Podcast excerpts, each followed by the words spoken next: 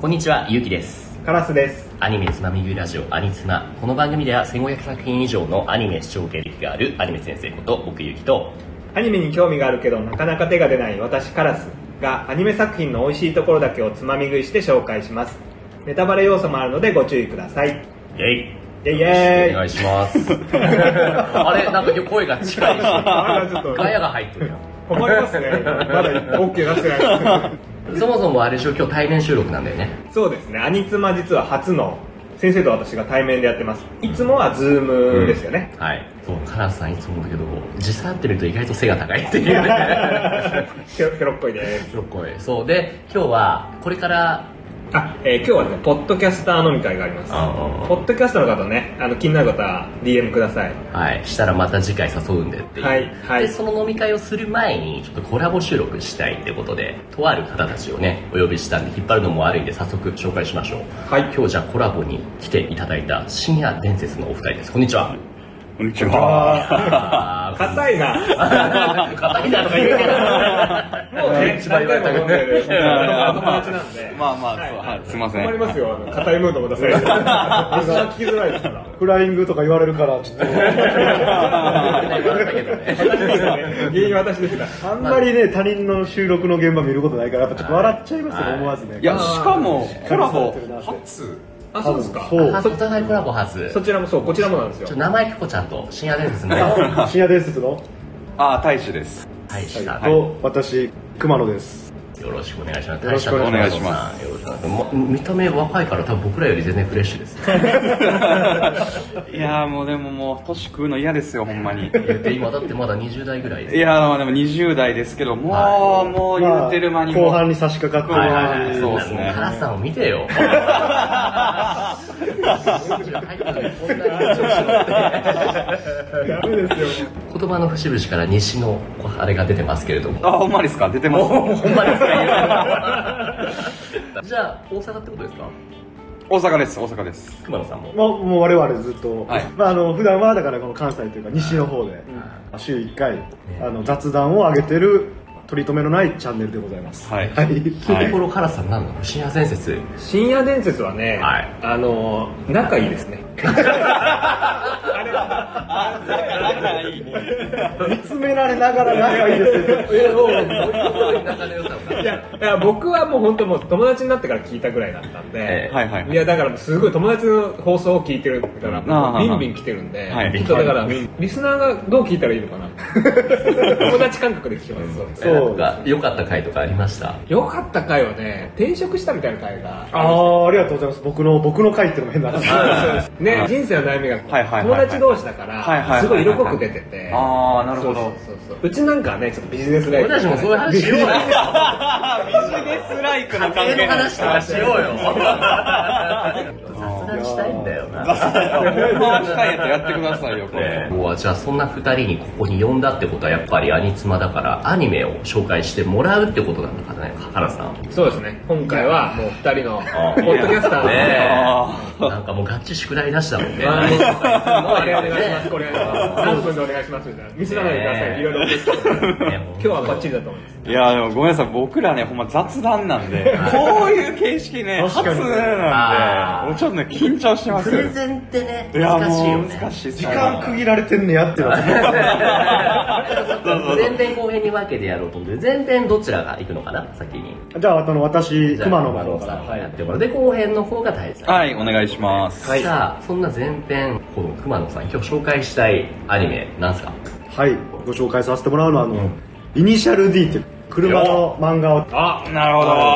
ど来ました消えました来ごまし紹た介させてもらおうかなと。知らない人いないよねカラスさんそうですね、わかる。うんあ分かる名前は知ってる僕もねイニシャル D 知ってたけど、ええアニメの絵がちょっと苦手やって、あね持ってこなかったんですあよりねますよね。で旅行先でこいつとバー行った時に、うんイニシャル D はマジで面白いっていう話を永遠2時間聞いたんですよ2時間そう2時間でもでもはいあめっちゃ読んでみたいと思って、はいはいはいそのホテル帰って速攻 LINE 漫画で買ってもう読んだよ読んだよ読んだよほらから時ってもピカイチですそうぐんぐんハードル ああのバーの2時間をしまとめなかった。じゃあ今日はこのイニシャル D をレッツつつまみ食い。はいよろしくお願いしますじゃあプリンシャル D のあらすじよろしくお願いしますいや、ごめんなさい。ごめんこれね、ちょっと待ってください。こいつね、あらすじね、言うのめちゃめちゃうまいんですよ。あー楽しみだだから、あの、そうそうそ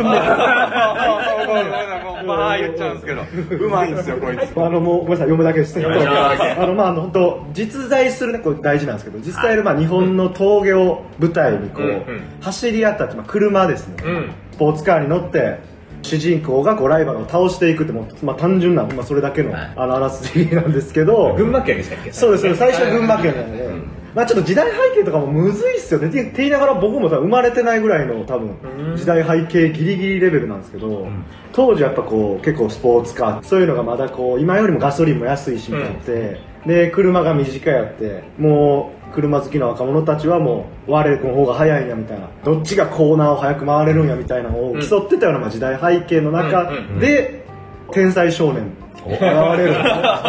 そう藤原匠が出ねた来ました、来ました、匠。行動最速伝説を作っていくっていうのもあらすじですよねねじゃあたく君といえばあの車は86です出ねました、有名な86。うんねこれね、藤原豆腐店ね。そうですそうですそうあでいすまそうせでんす八六あちょっとわかんないあーなるほどあのートヨタのスプリンタートレノっていう、まあ、スポーツカーというか作中でも、まあ、そこまでスポーツカーじゃないやろみたい なちょっとロ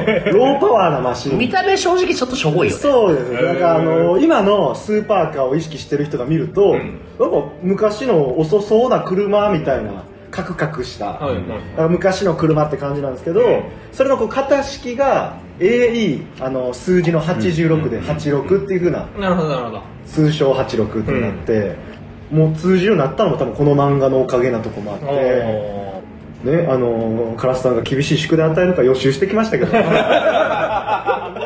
日本の国産車のこの86を広めるきっかけにもなったぐらい車漫画の金字塔みたいな、へえまあ、もうあらすじ僕も読んだし見たけれどもでも今回はやっぱり全く何も知らないようなはい母さんみたいな人たちに対して、はい面白さをプレゼンできればなじゃあね僕も特にこう今回喋りたかったのはシーズン1の、はいはい匠がねこう自分の才能というか車の面白さにはいはいはい気づき出すっていうここはあー誰が見ても多分おもろいと思うんですよ最初はそもそも匠は楽しいと思って運転してるわけじゃないそうなんですよこれ匠が主人公ね匠高校3年生です高校生群馬のそ高うなん校です3年生のうん豆腐屋さんの息子でしたっけそうなんですよあでそうなんです。匠はこの設定もちょっとぶっ飛んでておもろいんですけどぶっ飛んでるね13歳ぐらいから車乗ってるんですよ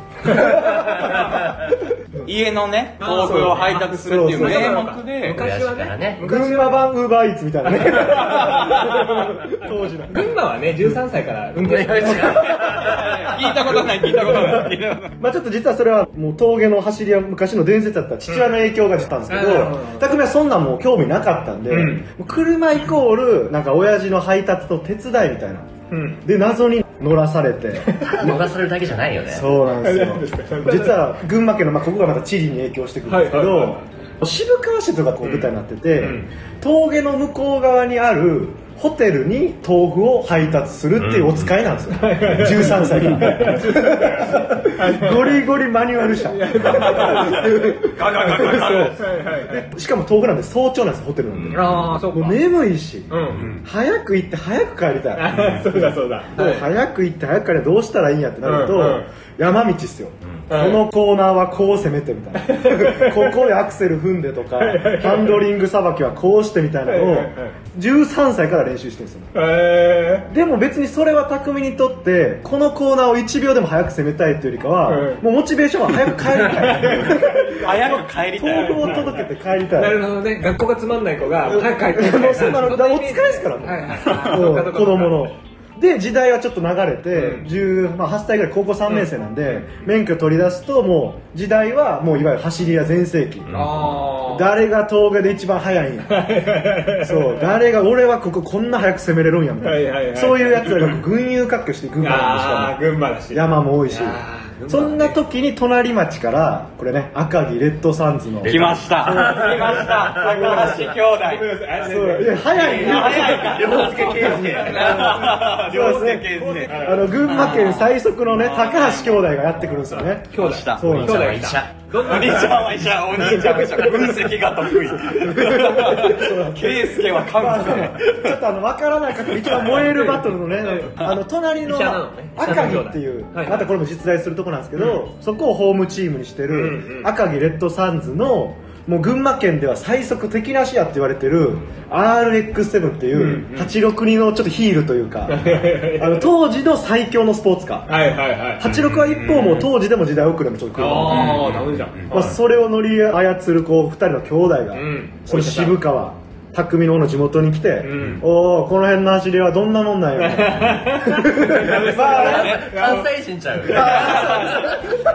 出そうですねて出てくる、うんそれでこの明菜さん匠が走り込んでる、うんうんうんここコースあるけどここで勝負しようやとはいはいはもういこの時点で舐められてるわけですよ、はいはいはいホームグラウンドみたいなとこであーそっおか前らなんか倒せるからああそっかそっかそっかそうで実際にまあ練習試合みたいなのバーってやるんだけど、そのまず弟の方がね、うん高橋圭介の方が、うんあの子走るんだけど弟大したことねえなこのチー ムとこの地域もしょぼいなみたいなはいはいやっぱりもう群馬じゃあの俺たちが最速やと思ってうわーであともうラスト1こうねラップだけ走って、うんうんうん帰りますって言った時に、はい伝説が幕を開けるんです よあげちゃうそうなんです伝説あの高橋圭介はねあの朝までだから後輩を引き連れてバーッと走ったわけですけど、うんうん最終コーナーに差し掛かるとぐらいに、ううんわもう後輩どもも遅いなと、はいはいはいもうこのチームは結局俺ら高橋兄弟だけで引っ張っていくしかないんかなと思った時に、バックミラーがピカッて光るわけですよほう後続者が来るわけですよ、 はいはいはい俺って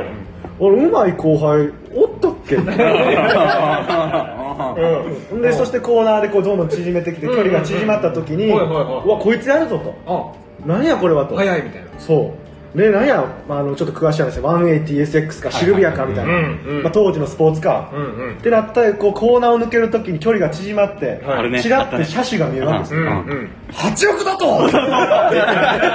れね、これ森抜きでアニメも8億だとって言ってる。あボロボロの車じゃねえかそうそう旧式ので圭介が乗った一方最高のスーパーカー、RX7 ですから馬力がもう違うけど、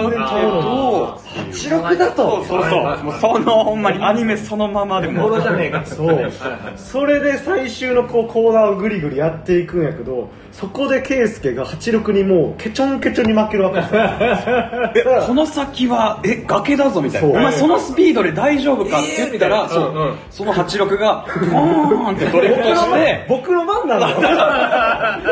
橋先生が、何完成ドリフトだとそう車の中にコップの中に水入れて漏れないように声がそう俺の会社だから水ね。 しかもあなた方細かいとこ全部言ってるいやいやでも伝わってきますね面白そういやこれもうちょっとあの改めて気づいたんですけど、これだからここは面白いアニメとも一緒で、んやっぱこう自覚なき天才が、うん超うぬぼれてるやつを、はいはいいわゆる86だとってなってこううんまず驚き、なんやこれついてくるやつだと、うんうん86みたいな。でもぶっちぎってやるぜとか余裕ぶっかまして、うんうん驚き余裕、んうんで完成ドリフトの絶望っていう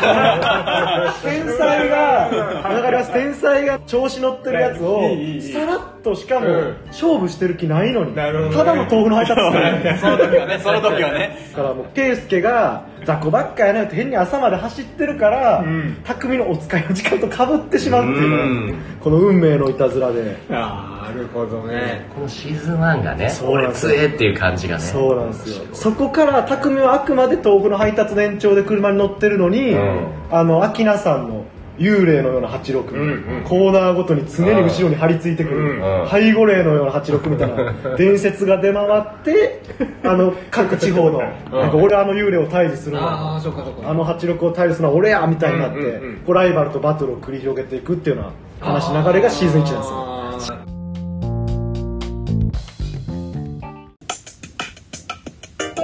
アニツマでねこれのシーズン1でもう総じていいとかだからもう匠がやる気ないんですよやってないのに抜いてくるみたいななんか、あの友達がすごい盛り上げてきてなんか頼まれたから走りに来たけどみたいな、うんうんでも相手はお 「来たな86」みたいな「倒してやるぞお前あっち6やなみたいなんでやるけど、なんでこれに巻き込まれてるんかなみたいなこうマインドでぶっ倒していくっていうのがあ面白いですねそうなん周でりすもよどんどん期待していくんだよね。そうなんですよ。とかねもう、好きよね好きだけだに。っていう感じでこう車好きはもうここからどんどんなんか話が加速してそっかそっかそっか。横展開していくんですけど、うん車を知らない方でもそういうなんかこういわゆる強敵を天才が倒すみたいなのが、うんうんうんやる気ない天才がねそうなんですよ、もうずーっと抜いていくいなしていく感じははいはいやっぱ男ならちょっと憧れるというあか面白そう面白そういや、でも俺、車好きじゃなくても、多分メカ好きとかやったら、ウケると思う。なるほどああうん俺だって免許取ったん最 近最近免許やっててでミッションでもないん ですよオートマなんですよオートマなんですよ不思議の喜びが ね。ないんですよだから車もまあいいんすけどなんかああいう技術とかを駆使して買っていくみたいなのもいいですなるほえど真似したい技術ありましたいやーもう俺か俺例えばレッドサンズのメンバーではい雨の日だけ異様に入るあーモブキャラモブキャラはいはいはいそうレッドサンズっていう高橋兄弟の傘下に雨の日だけ走りが速いっていう普段が別になんたでだすよからくりがやっぱドリフトをするんでタイヤがすり減ると、はいはいでも雨の日は摩擦が少ないから、うんうんその少年はほケんンまタにだケンタ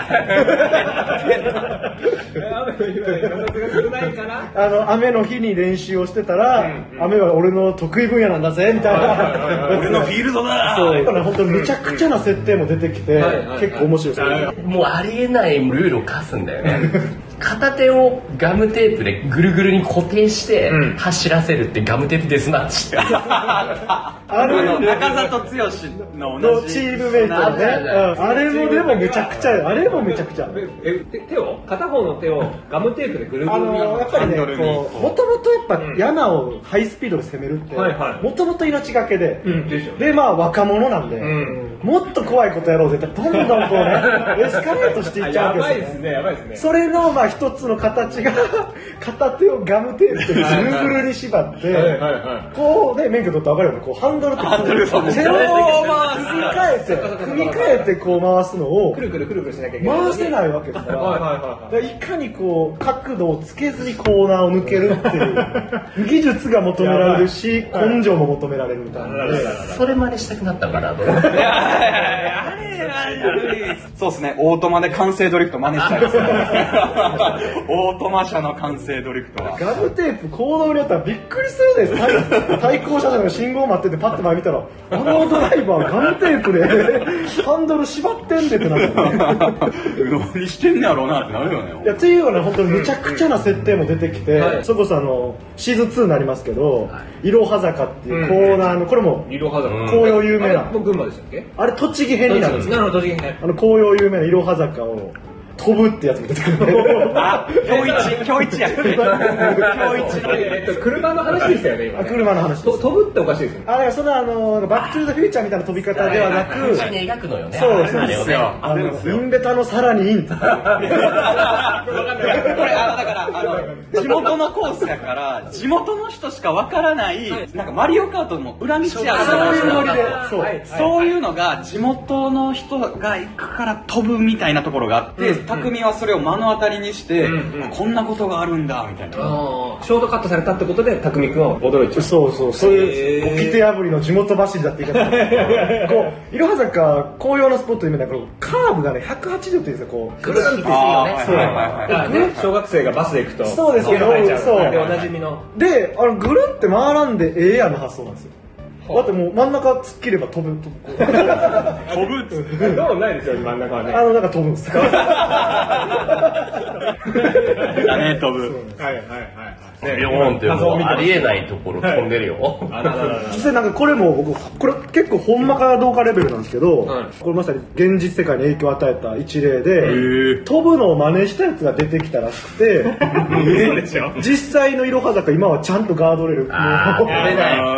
いそう飛べないようにされたらしいですねあーそれぐらいこう現実にも影響を与えてる、こうね、やっぱ若者はさってガムテープじゃないけども真似したくなるんですよね、よかったね。そんな熊野さんのベストバウトというか、あるんです。この、これ、これこれはね難いいやみたい、な。これいろいろ募ってみたいね。これそれぞれにあると思うよ。ちょっと話の主あの経路も変わるんですけど、えバウトの内容だけで言うと僕ババウトあ、バトル、バトル。バウト バウトって俺たちの世界でバウトって言うんですよ。内容で言うとねやっぱこれあの高橋圭介のあの亡霊とはいはい匠の姿が割れてからそれでも倒すってとこなんですけはいはどこれアニメなんでじゃあアニメの魅力もう一つ忘れちゃいけないのが、ユーロビートの世界なんですよね来ました。来ました。音楽音楽音楽なんですよああそうだアニメだから音楽が入るそうなんそうなんです音楽がジャンルでいうとこのうんユーロビートパラパラみたいな曲そうそうそうねそうちょっと流行ったいいんすちょっと口でやってもらっても熊野さんですトントコトコトコトコトコトコトコみたいなねさすがだなテンテンみたいなポッドキャスターすごいなこんな無茶ぶりでねできちゃうっていうさすいがやもうあのねちょうどいいとこでカットインが入ってそう。音楽でいうと GTR も直線とコーナーがうねんドリフトをしない 4WD のマシン中里と戦う時のスタートの時に流れるランニングインあーザナイランニングインザナイトトランニングナイティステレレレレレレレレレレレレそう、ほんまにほんまにこんな曲。めっちゃかっこいいあれ。他の後でこれちょっと見ましょう。こ見ればわかれ。る見れば見たやらっわかぱねるそういう曲もあってそのバトルが僕が一番好きですね、あー、なるほどね。そこチョイス。で最後のあの勝利に差し掛かるシーンで、うんこのバトルは見逃されへんとそのさっきの高橋兄弟が、うん後ろからちょっとこう離れながら、ギリなんとかついていってバトルを完戦してるんですよだから言うたら三大そう並走してく感じで構図としては GTR と86がバトルしてる後ろをその2人が見てる解説役的なそう、はいで最後のコーナーの時に改めて後ろから見たけどなんでこんな速度でこのコーナー突っ込めるねん、頭のネジがぶっ飛んで上がるのかって瞬間に ねまたユーロビートがねバーニングアップルー トが来たんですけどそうバーニングアップルート頭のネジがぶっ飛んで上がるのかみたい な命がいくつあっても足りねえみたいな最終的にまた勝つっていうのが音楽も素晴らしいんですよね、このイニシャル D は。はいはいインかアウトかっつってね、駆け引きと。そう買ってるんですよ中里が買ってて、うんう中をコーナーのインコーナーのそうとインコーナーアウトどっちをうん取らせないためにうんうん位置取りしてるんですよ、 あ位置をねどう出てくる86と、はいはいはいどう出てくんねやインそれでも来るアウト来る、はいはいどっちだってなって、うんこうパッて見たら86が消えた ーみたいな消えたーって言った らインを攻めてたっていうあーでもインが攻めれないんですけどもう地形を利用して、うんうんインを攻めてってういろいろあるんですよまずはいはいはいはい溝落とし水落としがね。 必殺技 も水水落落ととしし水落となんしか全然わかんないけどすごいんですねはいはいはいすごそうすごそうそういうマジかよみたい な。マジかよ先生僕あれも好きですブラインドアタックブラインドアタック。ああ知ブらラんインそドれアタックね。ブラインドアタックあれはね、こうやっぱ、うまいコーナーライン取りをする、ちょっと後半の方で出てくる敵がいてん。で、もう後ろはやっぱバックミラーね、もちろん見えてるからうんうん。で、こううまくブロックされたら抜けない。はうん。どういしブよロうッとク。さっきのやつですねブロックそう後ろから抜こうとした時に前の車がいるから抜けないってあそうですそれがブロックはいもうそれもうバックミラーがどこにいるか分かるじゃないですか、うんバックミラーだったら、うんうんもうどうしたらいいと思います逆に消えればいい消えればいい消えればいいそれを現実でやったのがブライダル、はだからもうあの夜です夜の山道、うん暗い街灯ないヘッドライト消す んですよあーあーなるほどヘなるほッドどライト消してすごいすごいうんあの匠は後ろついてるんで、前の車のテールランプ後ろの赤いライトと、うん音とか、うなんかこうハンドルのこのはい切り方という、あそういうのだけで、はいはいはいはいあそっか今そっかランプ消せばわかんないじゃんと思ったけど逆逆にそっか自分の見てる景色も真っ暗になっちゃうからもちろんそう夜に走るんでそんそなっかそっかそっか昼間にそんな行動を走れないんでああダメじゃん都会の道とかでも結構夜ヘッドライト消して走るのって結構怖いじゃきなついいですけか、ど山奥だから街灯一つないないあその道でそれをやってそしたらもう前のドラマ焦るえご覧になった、ーうんうんうんえってなって次パッてヘッドライトがついて赤くなった時には横に並んでるんですよそこにいるんだそうすごい熱いはいはいは消えたってなるね そこでユーロビートが出るんだよ。そうユーロビートがまたいはいねはいぶっ飛んだテクニックっていう面でもすごい面白い作品なんですなるほどなるほど熱がすごい。いやだいぶじゃあもうイニディの話に前のめりになってきたところですよ。そうですね閉じましょうか一旦閉じましょう いやー今日はあのイニシャル D というはい。作品を紹介させてもらいましたけど、はいはいは美味しくつまみ食いできましたかねはい、はい、美味しくいただきましいたやもう本当にね。本当です普段からもう知ってたけれども、やっぱこの熱量があるとより美味しく。熱量すごかっただでいすぶね強火で炒めちゃいました、はいはい炒めちゃいました関西弁イニシャル D あねではエンディング入ります。